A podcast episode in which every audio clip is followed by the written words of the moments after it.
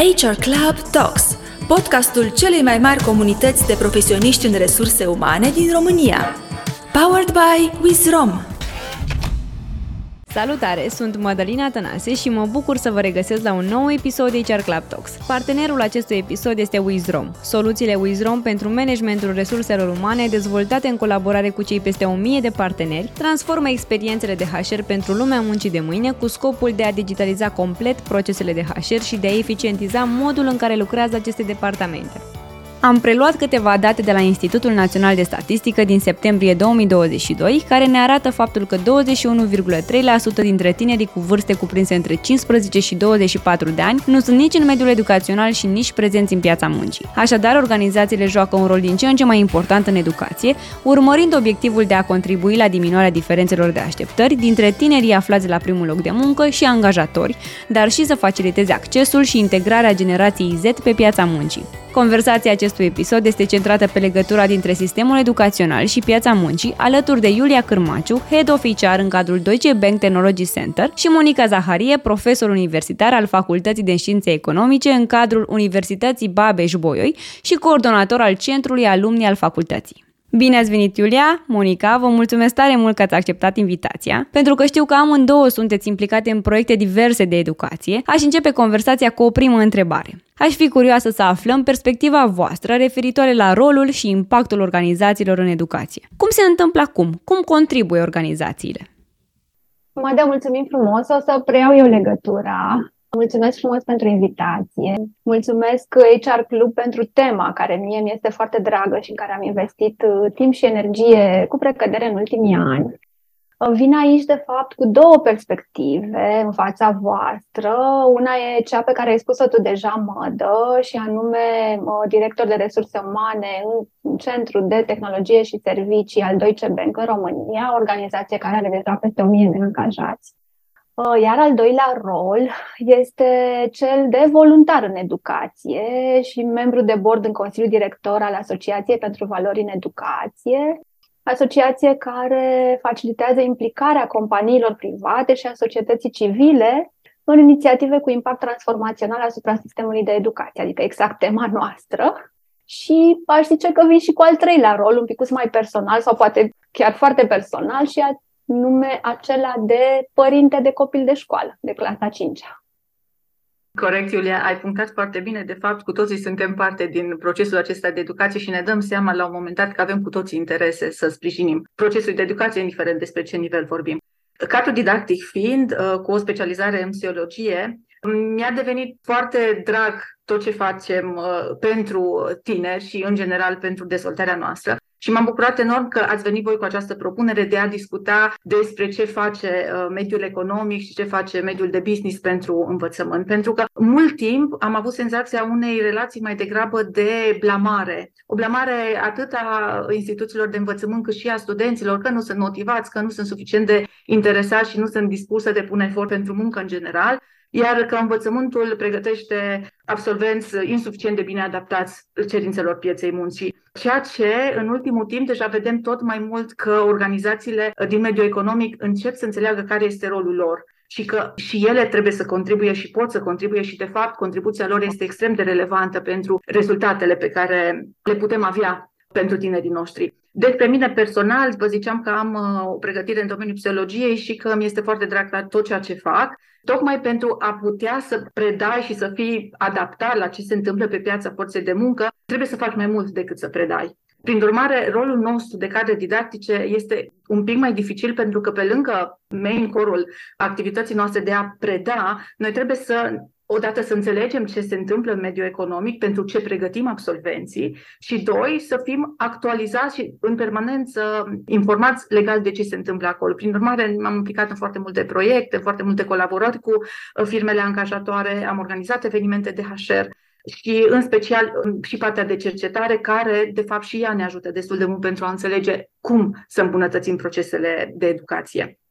Da, e clar că sistemul nostru de învățământ are nevoie să coalizăm toate forțele relevante și să colaborăm împreună pentru îmbunătățirea lui. Și deși sunt țări unde implicarea mediului privat în sistemul de educație de stat este chiar limitată legislativ, pentru că pot fi niște interese acolo în demersurile mediului privat, nu cred că e cazul la noi. Avem nevoie de toată forța și toată colaborarea, avem pentru a rezolva problemele pe care le tot auzim și le cam știm și repede și deja există impact, adică deja sunt inițiative venite din mediul privat, care au impact, care au rezultate măsurabile. Și aici mă întorc un pic la AVE, la Asociația pentru Valori în Educație, să vorbim un pic concret, pentru că AVE, exact asta e misiunea, să conecteze liderii de business cu liderii din educație, pentru că până la urmă școala este ca și o companie. Directorul de școală, similar cu CEO unei companii, are organizație, are influențe externe, are un buget de gestionat, are o echipă de profesori, are sponsori pe care îi poate angaja și de la care poate obține finanțări, are autoritățile statului, primăria și are beneficiarii finali clienții, hai să spunem așa, care sunt copiii, nu mai vorbim de părinți, care sunt și ei un, un stakeholder important. Deci sunt elemente pe care le găsim și în organizații și cumva cunoștințele, abilitățile pe care noi le-am format în organizații și antreprenoriat sunt foarte transferabile către școli, mult mai transferabile decât am crede la, la o primă vedere. Și AVE a creat uh, acest uh, program care se numește Academia de Leadership și Management Școlar, care e menită să dezvolte competențele de management, în principal ale directorilor de școli, pentru că credem noi că ei sunt poli importanți ai schimbării. Competențe de management pe care nu le dezvoltă nicio altă programă, din păcate, că uneori știm, profii sunt promovați la director de școală. Și partea acestui program este modulul de mentoring și acesta mi se pare relevant pentru discuția noastră, pentru că AVE facilitează și creează un cadru prin care oameni din business, CEO, executivi, antreprenori și oameni de HR vin în relație unul la unul cu directorii de școală și îi ajută, îi asistă să provoace transformări în școala lor, să-și schimbe mentalități, să creeze planuri de acțiune și asta nu e puțin lucru, pentru că transformarea unei școli atinge de fapt viețile a sute de copii și transformarea unei școli, după aceea, prin contaminare, că ăsta e și principiul nostru de scalabilitate, poate transforma alte școli și în felul ăsta ajungem la cât mai multe din țară și este și o, un sens și o satisfacție pe care și-o iau și mentorii din această relație. Iar feedback-ul de partea amândurora este unul foarte bun. Și mă mai refer un picuț, mă mut acum în Deutsche Bank, în, în organizație, și hai să o iau așa un pic cronologic, apropo de cum ne implicăm și noi ca organizație, Deutsche Bank fiind un exemplu, adică sunt convinsă că facem multe și sunt multe organizații care au obiective similare. Am avut în trecut programe pentru copii, să învățăm programare. E adevărat că erau copii angajaților, dar efectiv ne-am dus la vârste mici și colegii de-ai mei au fost profesori. Am fost în uh, licee cu caravane, încercând să-i uh, educăm un pic pe tine ce înseamnă o carieră în IT, apropo de orientare în carieră cât mai de devreme. Și în mod consecvent avem programe de internship adresate absolvenților de facultăți sau chiar studenții în an terminali și care sunt menite să le desăvârșească un pic educația, pentru că în facultate iau baza teoretică destul de mult și noi venim cu continuarea dezvoltării competențelor tehnice, dar și ceea ce numim noi în HR competențe soft, soft skills, și venim cu partea asta de pragmatism, aplicabilitate, ce au învățat ei teoretic, cum se aplică și venim cu bucata de cum e să lucrezi într-o organizație, cum e să lucrezi într-o organizație multinațională, cum e să lucrezi cu colegi din alte țări, cum e să lucrezi într-o echipă, cum e să dezvolți tu o aplicație și apoi să o prezinți, să o promovezi și exact asta fac. Și după ce termin acest program intensiv de dezvoltare, interesul și scopul ar fi să lucrăm în continuare, să devină angajați, dar nu se întâmplă asta cu toți. Unii aleg să facă altceva, ceea ce este ok și, de fapt, asta e modalitatea prin care noi punem umărul la dezvoltarea cumva tinerilor fără a avea interes, doar interes propriu. Și un ultim exemplu și îți dau cuvântul înapoi, mădă, ar fi masterul de la Politehnică pe care l-am înființat împreună cu Universitatea Politehnica din București. E chiar un exemplu de colaborare între mediul public și mediul privat. Este un master pe care l-am înființat împreună de fintech, și nu doar că l-am înființat, dar din nou, colegii mei sunt profesori la master și contribuim în felul ăsta la dezvoltarea tinerilor și aducem iarăși componenta de pragmatism, de ce înseamnă să lucrezi într-o organizație, proiecte. Avem și noi echipa de resurse umane, un modul acolo de comunicare, adică inclusiv cu zona asta de soft skills. Și din nou, studenții după aceea își pot alege alte cariere sau pot merge în alte organizații, este în regulă. Mulțumim, Iulia. Ai punctat cel puțin trei lucruri la care vreau să mă refer și eu și care mi-au plăcut, pentru că suntem clar gândim la fel. Odată, partea de uh, conducere și cât de mult contează să fie implicată conducerea în acest proces de colaborare. Și aici tu ai menționat proiectul vostru legat de formarea liderilor în spiritul colaborării dintre învățământ și uh, mediul economic. Și mai mult decât atât, avem uh, studii care clar ne arată că dacă vrem ca această colaborare să funcționeze, nu este suficient să delegi sarcina departamentului de HR sau unei, unei unități din cadrul instituției care să se ocupe de acest lucru și că colaborația funcționează mult mai bine dacă conducerea organizațiilor și a instituțiilor de învățământ, dacă se colaborează la nivel de leadership. Doi, ai menționat partea că încă avem o colaborare relativ redusă. Și tocmai vreau să vă menționez unul dintre studiile pe care noi le facem la nivel internațional și suntem și noi componentă a un, cele mai mari rețele de resurse umane pe cercetare. Și uh, chiar mă uitam peste datele pe care le avem. În România, organizațiile din România insistă mai mult pe recrutări, selecții orientate spre tine. De ce? Sunt o forță de muncă clar mai ieftină, avem cost-beneficiu și avem costuri mai reduse. De asemenea, organizațiile din România investesc mai mult în partea de formare a tinerilor, pentru că aduci tineri, evident, trebuie să-i și formezi, că nu poți altfel. Dar vedem că la nivel de colaborare cu instituțiile de învățământ, acolo nu stăm mai bine. Și, din contră, poate suntem chiar ușor sub media celorlalte organizații din uh, alte țări. Și asta arată că, de fapt, încă organizațiile private trebuie să înțeleagă că, de fapt, instituțiile de învățământ pot să devină un tool, un mecanism care să-i sprijine. Și nu doar ceva separat cu care nu se comunică și cu care nu, nu se colaborează. Apropo de ce spunea Iulia legat de ce putem face concret și ce am văzut noi concret că merge foarte bine în colaborarea cu organizațiile private pentru studenți. În primul rând, orice input venit din partea unui om din mediul de business pentru un student are o credibilitate foarte mare. Contează mai mult când spune un om de HR sau un manager sau Uh, pur și simplu un angajat într-o instituție despre ce înseamnă și care sunt practicile organizaționale decât ce spune cadrul didactic. Deci, din start, există un avantaj al invitatului care vine din mediul de business și de aceea noi ne străduim pe cât posibil să aducem cât mai multe persoane din organizațiile angajatoare care să interacționeze cu studenții, să le vorbească. Apoi, ce am mai văzut că merg foarte bine sunt partea de oportunități de învățare pentru studenți. Ai spus de internship ai spus de stagii de practică. Aici avem nevoie ca atunci când studentul ajunge în organizație, angajații să poată să, să li se permită să-și aloce un pic mai mult timp pentru a petrece timp alături de student. De asemenea, avem studii care ne arată că faptul că ai un mentor și beneficiezi de un mentor ajută foarte mult în carieră. Ei, acest rol și noi am încercat să dezvoltăm uh, programe în care reprezentanții ai mediului economic să aibă rolul de mentor pentru studenți pe parcursul facultății sau în uh, cadrul stagiului de practică. Iar și am mai văzut că merge foarte bine și uh, studenții sunt foarte implicați în genul acesta de programe, sunt competiții de studii de caz. Studii de caz uh, care pleacă de la probleme cu care organizațiile se confruntă și pentru care studenții propun soluții. Am avut reprezentanți din mediul economic care participă la elaborarea studiului de caz și pe urmă în juriul care dă feedback propunerilor pe care studenții le aduc și studenții sunt foarte încântați să primească un astfel de feedback. Iarăși funcționează și are un impact la nivelul angajaților din companii, este când aceștia pot să se implice în activități de predare. Avem, de exemplu, acum un număr tot mai mare și încercăm la nivel de universitate să încurajăm cadre didactice asociate care să fie reprezentanți din mediul economic. Odată că îi motivează pe angajați că participă și ei și vezi și tu rezultatele, văzând că studentul e încântat și că învață și progresează. Și doi, avem avantajul că și noi, cadre didactice și studenți, putem să învățăm practic din experiența concretă a acestora.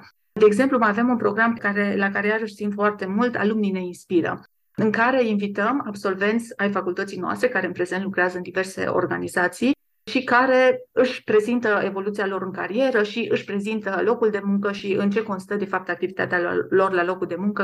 care ajută mulți studenții în a-și face o imagine legată de ce pot să fac după ce finalizez studiile. N-aș vrea să uit să menționez de proiecte de cercetare comune, de care sunt extrem de încântată și mă bucur enorm când primim sprijin din partea organizațiilor angajatoare, pentru că pe noi ne ajută să înțelegem ce se întâmplă de fapt în anumite procese pe care le studiem, dar pe de altă parte simțim că suntem aproape de mediul economic și și eu am mai multă încredere în ceea ce fac. Ca să vă dau un exemplu legat de temele pe care am lucrat, am avut un proiect într-o organizație în care am încercat să identificăm factorii care generează fluctuație de personal. Acum, de exemplu, ne orientăm pe partea de a urmări care este impactul monitorizării muncii angajaților, pentru că, clar, atunci când monitorizezi munca angajatului, te aștepți la o creștere a productivității lui, dar știm mai puțin despre side effects, precum ce se întâmplă cu motivația intrinsecă a angajatului, ce se întâmplă cu starea lui de bine, ce se întâmplă cu satisfacția muncă atunci când ești strict sau um, atent monitorizat de către superiorii tăi. Și putem merge mai departe și să continuăm discuțiile.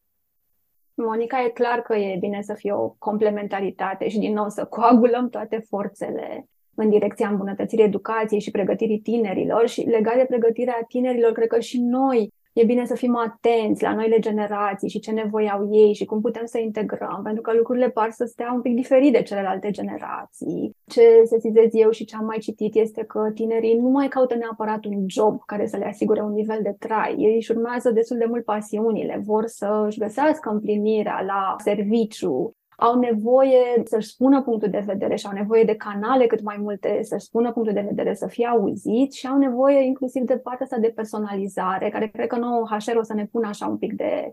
o să fie o provocare, în sensul în care vor să fie auziți ei, unici, cu nevoile lor și să fie abordați foarte personalizat și spun că e o provocare pentru că noi de obicei multe din politicile, inițiativele, programele, nu toate, dar multe le derulăm pentru marea majoritate, adică e destul de greu în modul în care suntem structurați și funcționăm acum inclusiv ca și mentalitate, resurse și așa mai departe, să avem abordări foarte diferențiate pentru fiecare din cei sute mii de angajați câți avem fiecare în, în companii. Dar cumva cam asta e așteptarea.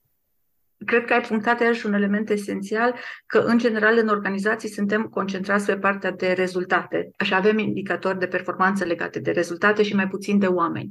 Și abia acum, mai Monica, recent... eu sunt uh, vedem... din resurse umane, iartă-mă că te întrerup, n-aș putea să fiu de acord cu asta.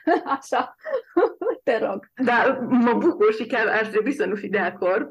Și totuși, de multe ori, angajatul nu se simte ca o persoană care contează în organizații. Și aici, clar, Iulia, și îmi dau seama la ce te referi, e o diferență foarte mare de abordare în resurse umane între organizații, inclusiv uh, la noi în țară, pentru că avem diferențe uriașe între multinaționale și organizații mici, între instituții publice și organizații private. Și tocmai din acest punct de vedere avem clar o mai mare nevoie să acordăm mai multă atenție well-being-ului angajatului. Da, legat de asta, sunt conștientă că probabil nu se întâmplă în toate organizațiile sau în, în mod consecvent sau la un nivel foarte înalt. Dar, din nou, ce am sesizat în ultima perioadă este exact ce spui și tu, Monica, partea asta de sănătate mentală, sănătate emoțională, care e un subiect nu neapărat nou, dar focusul mai mare pe acest subiect e mai recent, datorat și factorilor externi ce se întâmplă în lumea noastră în, în perioada asta. Cert este că și companiile au venit cumva în întâmpinarea, o parte din companii, probabil, în întâmpinarea acestor nevoi și am uh, încercat să valorificăm și să le dăm acces angajaților la mai mult decât ce era până acum dezvoltare personală, că aveam cumva în portofoliu aria asta, dar inclusiv să le facilităm acces poate la terapie, seminarii, coaching de echipă sau individual pe teme legate de supra-solicitare, stres, anxietate și așa mai departe. Și cred că e o oportunitate pe care ne-a dat-o și pandemia și, din păcate, poate chiar și războiul pe care încă îl avem uh, destul de aproape și cumva ne duce către un principiu care mie mi-e foarte drag și cred foarte tare că noi venim la birou cu totul, așa cum și acasă suntem cu totul. Adică e, cred că un mit faptul că își lași problemele de acasă când vii la birou și invers. Suntem noi cu totul acolo și dacă nu ne este bine într-una dintre zone, nu o să ne fie bine nici în cealaltă. Și ca să fim performanți și de succes și să aibă și organizația de succes, trebuie să fim noi bine cu noi înșine. Și atunci faptul că umblăm un pic la reglarea busolei interne, așa cum putem și cum ne permite contextul și, în fine, contează și cât de pregătiți și deschiși sunt oamenii, cred că e de mare bun augur. Și ai putea să spui că replica să fie ok, dar și oamenii care sunt ambițioși, în fine, care au anumite motivații, poate nu neapărat din resorturi foarte sănătoase, sunt foarte de succes și chiar uh, au rezultate, că tot vorbeai, Monica, de rezultate, aș zice că da, numai că nu sunt neapărat rezultate care pot fi susținute pe termen lung. Adică cred că resorturile astea, ambițiile astea pe care noi le avem, fără a avea din nou busola internă reglată bine, ne duc la succese pe termen lung, dar ne pot duce și la supra-solicitare, la îndoiala pe care am tot auzit că o avem în organizații sau oamenii legați de, ok, e locul potrivit pentru mine, marea demisională și toate trendurile din zona asta și mai e ceva, astfel de comportamente nu generează o atmosferă și o cultură sănătoasă, adică aceea de colaborare, de a fi constructiv, de a fi bun până la urmă cu colegii tăi, zone de genul ăsta pe care noi ni le dorim ca și echipă de resurse umane, echipă de management în organizații. Corect, același lucru am simțit și noi la nivel de învățământ, nevoia de a veni în sprijinul studenților și la nivel preuniversitar al elevilor cu servicii de consiliere în carieră, consiliere mai mult decât în carieră, pentru că ce am putut să vedem că mulți dintre cei care vin la ședințele de consiliere în carieră, de fapt, au nevoie de un sprijin un pic mai uh, de profunzime și care merge un pic mai departe de granițele discuției despre ce fac pentru cariera mea și merge la aspecte mai degrabă personale și un pic de altă natură. Și am putut să vedem asta și în calitate de cadru didactică. De multe ori ne este foarte simplu când cineva nu se concentrează sau nu-și face treaba să zic, uite, asta nu ai făcut, n-ai ajuns la nivelul pe care noi îl așteptăm, sunt niște standarde, trebuie să ajungem la ele și asta este. Și de multe ori îmi dau seama că, de fapt, cei care nu reușesc să ajungă la aceste standarde sunt cei care poate sunt în un episod de depresie în perioada respectivă sau care poate au alte probleme pe care nu reușești să le vezi în timpul orei când ai de face cu 20 sau 30 de persoane și ai o discuție cu toată lumea și nu reușești să te concentrezi pe fiecare în parte și pe nevoia fiecăruia în parte și am conștientizat asta și am avut câteva situații punctuale la care mă gândesc acum și mi-am dat seama cât de multă nevoie avem și noi să fim mai toleranți și să încercăm să adaptăm un pic mai mult ceea ce facem la nevoia și uh, nivelul la care este fiecare dintre cei cu care lucrăm. Eu am o teorie aici, probabil că nu e doar a mea. Mi se pare că în ultimele decenii am avansat foarte mult din punct de vedere economic, tehnologie, acces la informații, dar nu neapărat, n-am evoluat poate suficient de rapid, n-am crescut în adâncime, hai să mă exprim așa. Adică noi ca și indivizi n-am lucrat suficient și n-am evoluat la a fi mai maturi, mai uh, conștienți de sine, de cine suntem, ce vrem, care sunt punctele noastre forte, ce am vrea să facem în continuare și așa mai departe. Și cred că o dovadă foarte clară e războiul ăsta care încă se întâmplă și ce a generat, practic. M-aș întoarce la o idee pe care ați punctat-o mai devreme, cea legată de cum privește generația Z viitorul loc de muncă. Cum vă pregătiți pentru a-i întâmpina? Cum identificați nevoile? Cum găsiți răspunsurile la care sunt așteptările lor? Și care e modalitatea prin care faceți asta? Bun, poate că voi începe eu, tocmai pentru că lucrez destul de mult cu studenții pe partea aceasta de orientare în carieră și folosim pe lângă tool de genul teste și diverse chestionare și instrumente de autocunoaștere. Folosim foarte mult, evident, discuțiile și lucrul cu fișe de lucru pe diverse componente legate de personalitatea noastră și de trăsăturile noastre și abilitățile pe care le avem. Ca să vă dau un exemplu, lucrăm foarte mult pe valori, și care sunt valorile noastre legate de carieră, care sunt ancorele mele în carieră, tocmai ca să-mi dau seama ce contează pentru mine, astfel încât să pot să caut un loc de muncă care să întâmpine cât mai bine nevoile pe care eu le am personal. Și m-am uitat, de exemplu, centralizat pe care ar fi valorile care îi caracterizează pe tine și ce am putut să vedem. Bineînțeles că nu pot să zic că sunt rezultate uh, reprezentative. Sunt studenții cu care noi am lucrat, o nevoie tot mai mare de autonomie la locul de muncă în care ei se poată lua decizii și aici facem legătura cu acel proces de empowerment, employee empowerment, în care vrem să dăm mai multă responsabilitate și mai multă putere de decizie în activitățile pe care angajații le au la locul de muncă. Partea de relații sociale au foarte multă nevoie și asta știm cât de mult contează echipa, comunitatea din care aparțin, cât de mult contează pentru satisfacția mea la locul de muncă, au nevoie de recunoaștere socială, de apreciere a eforturilor au nevoie de sprijin. Pentru că, clar, nici nu pot să desfășor activitatea dacă nu simt că primesc și feedback din partea celuilalt și recunoaștere și ajutor. De fapt, am făcut mai multe analize și am văzut că relația cu superiorul contează enorm de mult. Acolo unde angajatul, tânărul, și poate nu neapărat tânăr, dacă are norocul de a avea un șef, un superior cu care poate să comunice și de la care simte că primește sprijin și de la care poate să învețe, asta contează mult pentru dezvoltarea în carieră a, a angajatului. Dar legat de întrebarea ta, Mădălina, e foarte greu să spunem așa sunt tinerii și așa sunt toți și evident că este dificultatea fiecărei organizații de a vedea care dintre angajați are nevoie de mai multă autonomie, care din contră are nevoie de mai multe reguli și proceduri și niște um, procese clare, niște limite clare în care să-și desfășoare activitatea, pentru că asta îi dă o senzație de siguranță. Ce am mai putut să vedem, uh, și acum vedeți că mă grăbesc să spun din ce am observat la studenții cu care lucrăm, este că sunt mult mai orientați pe partea de timp personal, timp liber. Sunt mult mai orientați pe acest work and life balance și pe a-și asigura mai mult timp pentru ei și pentru ceea ce le face lor uh, plăcere. De asemenea, am văzut această nevoie de siguranță destul de puternică. Și aici nu o să mă refer neapărat că prin recompensele financiare, prin venituri îmi asigur siguranța, dar au nevoie destul de mare încă, tinerii au nevoie să știe cam ce o să urmeze, ce urmează să se întâmple, care sunt factorii implicați în proces. Deși trăim în această lume în care totul e mai puțin predictibil, încă tinerii au nevoie de destul de multă siguranță în activitatea lor. Da, de acord, foarte de acord cu Monica legat de etichete. Eu încerc să mă țin departe de etichete, ce au nevoie tinerii, că s-ar putea inclusiv în rândul tinerilor nevoile să fie diferite și în afară de tineri avem și alte categorii care au și ei nevoile lor cumva.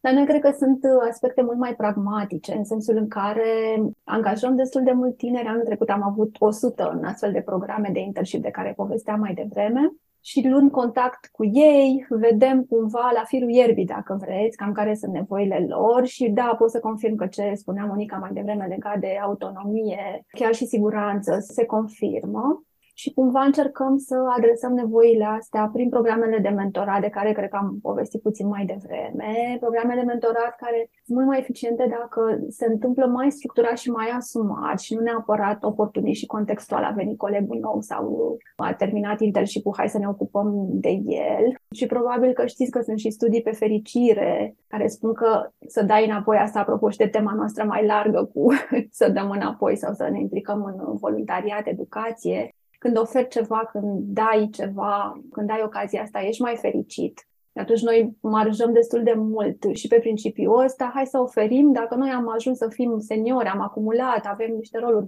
poate mai importante în anumite proiecte, hai să ne preocupăm un pic și să investim puțin timp și ne ajuta pe cei mai tineri. Fie ei din organizații, poate fie ei din afara organizației. Și una care încercăm să-l facem este să le creăm programe de dezvoltare personalizate. Adică încă de la început, de când din stadiul de integrare, că trebuie să cunoască organizația, să se obișnuiască un picuț cu un mediu organizațional și cu organizația noastră, cu precădere, Continuăm după aceea cu pașii următori și încercăm să conturăm împreună cu ei un plan de dezvoltare care să li se potrivească lor în stadiul în care sunt și pe nevoile lor. Și nu e, nu e ușor, din nou că suntem mulți și să faci personalizat consumă un pic de timp, dar asta încercăm să lucrăm și noi ca și echipă de resurse umane și cu managerii, să conturăm astfel de planuri de carieră și de dezvoltare pentru noi veniți. Minunat exemplu, mulțumesc tare mult, Iulia. Te rog, spunem dacă înțelegerea mea este cea corectă. Ai făcut referire la experiența pe care o pot avea studenții la voi în companie, așa este? Absolvenți și chiar și cei la începutul carierei care au o experiență minimă. Pe final, mă întrebam dacă aveți exemple cu privire și la contribuția pentru liceen în a alege profilul facultății, direcția profesională și mai mult decât atât în a oferi susținere în identificarea punctelor lor forte. Am în minte utilizarea unor instrumente și chiar conversații de orientare în carieră. Aveți exemple și din această sferă?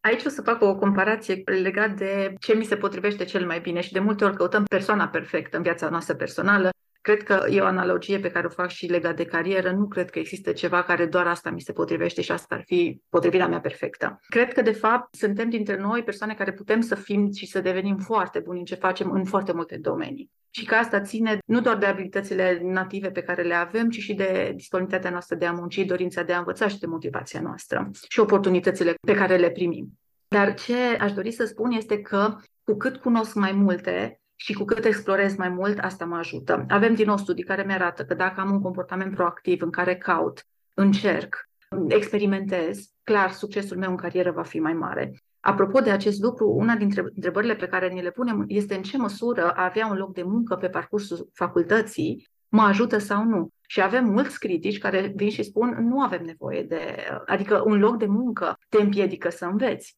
un loc de muncă nu-ți permite să te ocupi de dezvoltarea ta educațională și nu vei putea să ajungi să ai un loc de muncă suficient de bun. Ce ne arată studiile este că, de fapt, job hopping-ul ajută pentru dezvoltarea carierei și că un locul de muncă încurcă dacă numărul de ore este prea mare și, într-adevăr, nu-ți mai permite să te ocupi de studii. Și aici este una dintre problemele cu care ne confruntăm în România, că, de fapt, locurile de muncă pe care organizațiile le oferă sunt cele mai multe full-time. Dacă ne uităm la procentul locurilor de muncă part-time, stăm poate că aproape de 10 ori mai rău decât alte țări din Europa.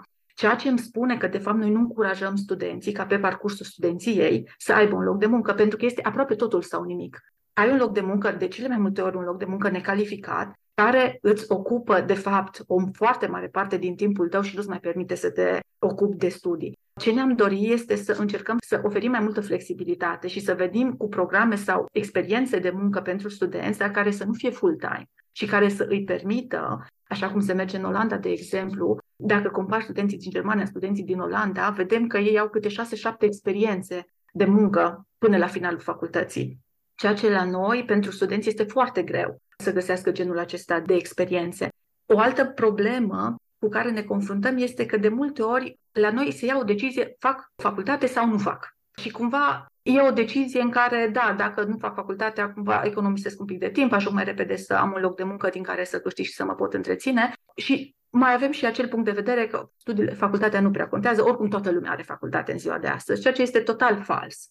Pentru că, din nou, dacă mă uit în România comparativ cu alte țări europene, vedem că procentul persoanelor cu studii superioare încă este foarte mic, dar nu puțin mai mic, mult mai mic decât în celelalte țări și aveam doar aproape un sfert din grupa de vârstă 25-35, unde este cea mai, poate, grupa de vârstă cea mai importantă pentru a avea studii superioare și doar o persoană din patru are studii superioare, deși avem senzația că toată lumea are studii superioare și că e ceva ce nu mai diferențiază. De fapt, diferențiază. Așa cum spuneai tu, Mădălina, chiar la început, diferențiază și dacă mă uit la nivel de șomaj.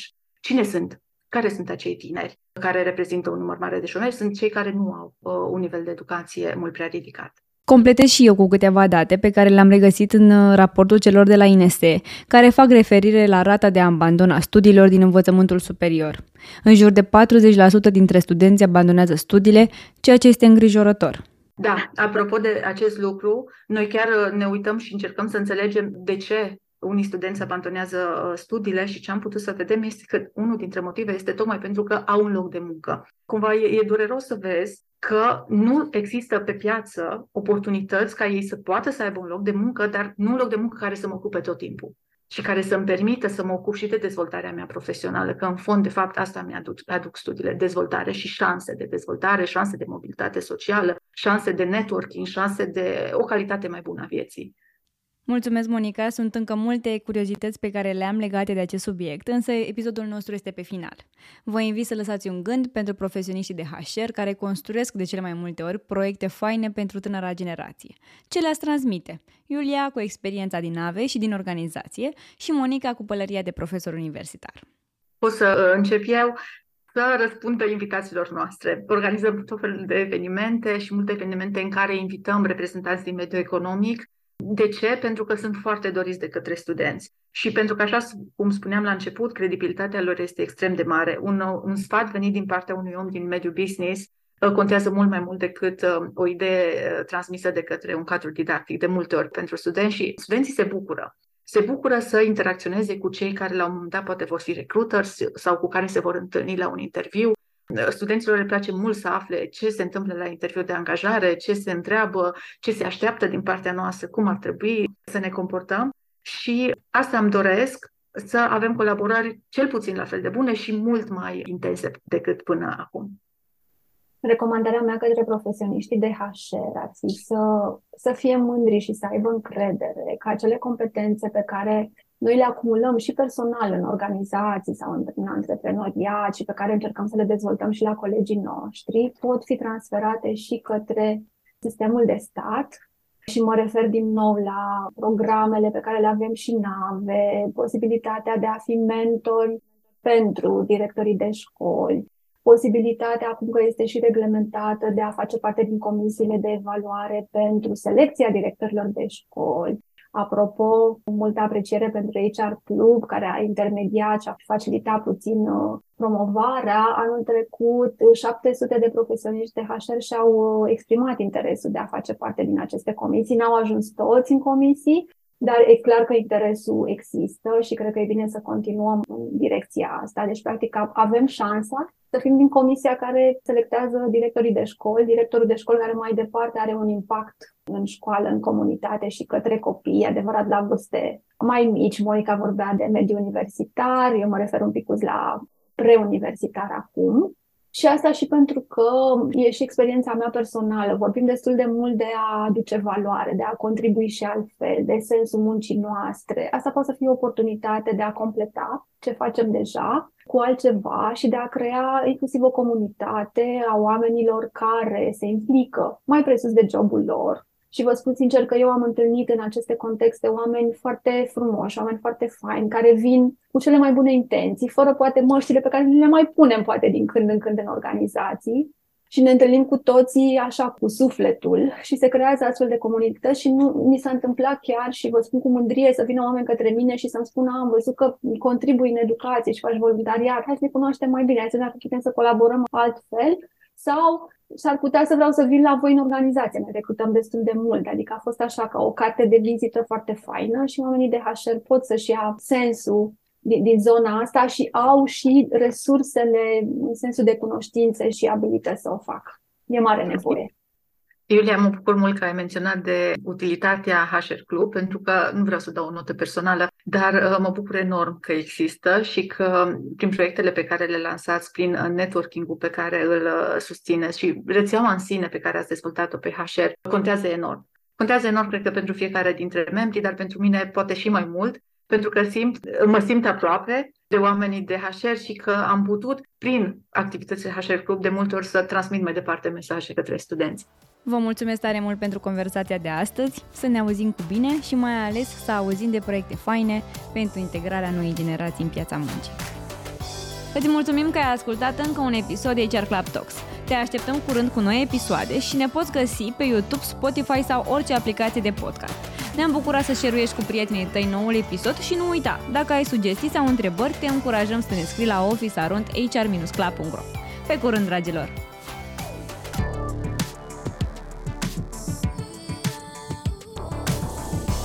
HR Club Talks. Powered by Wizrom.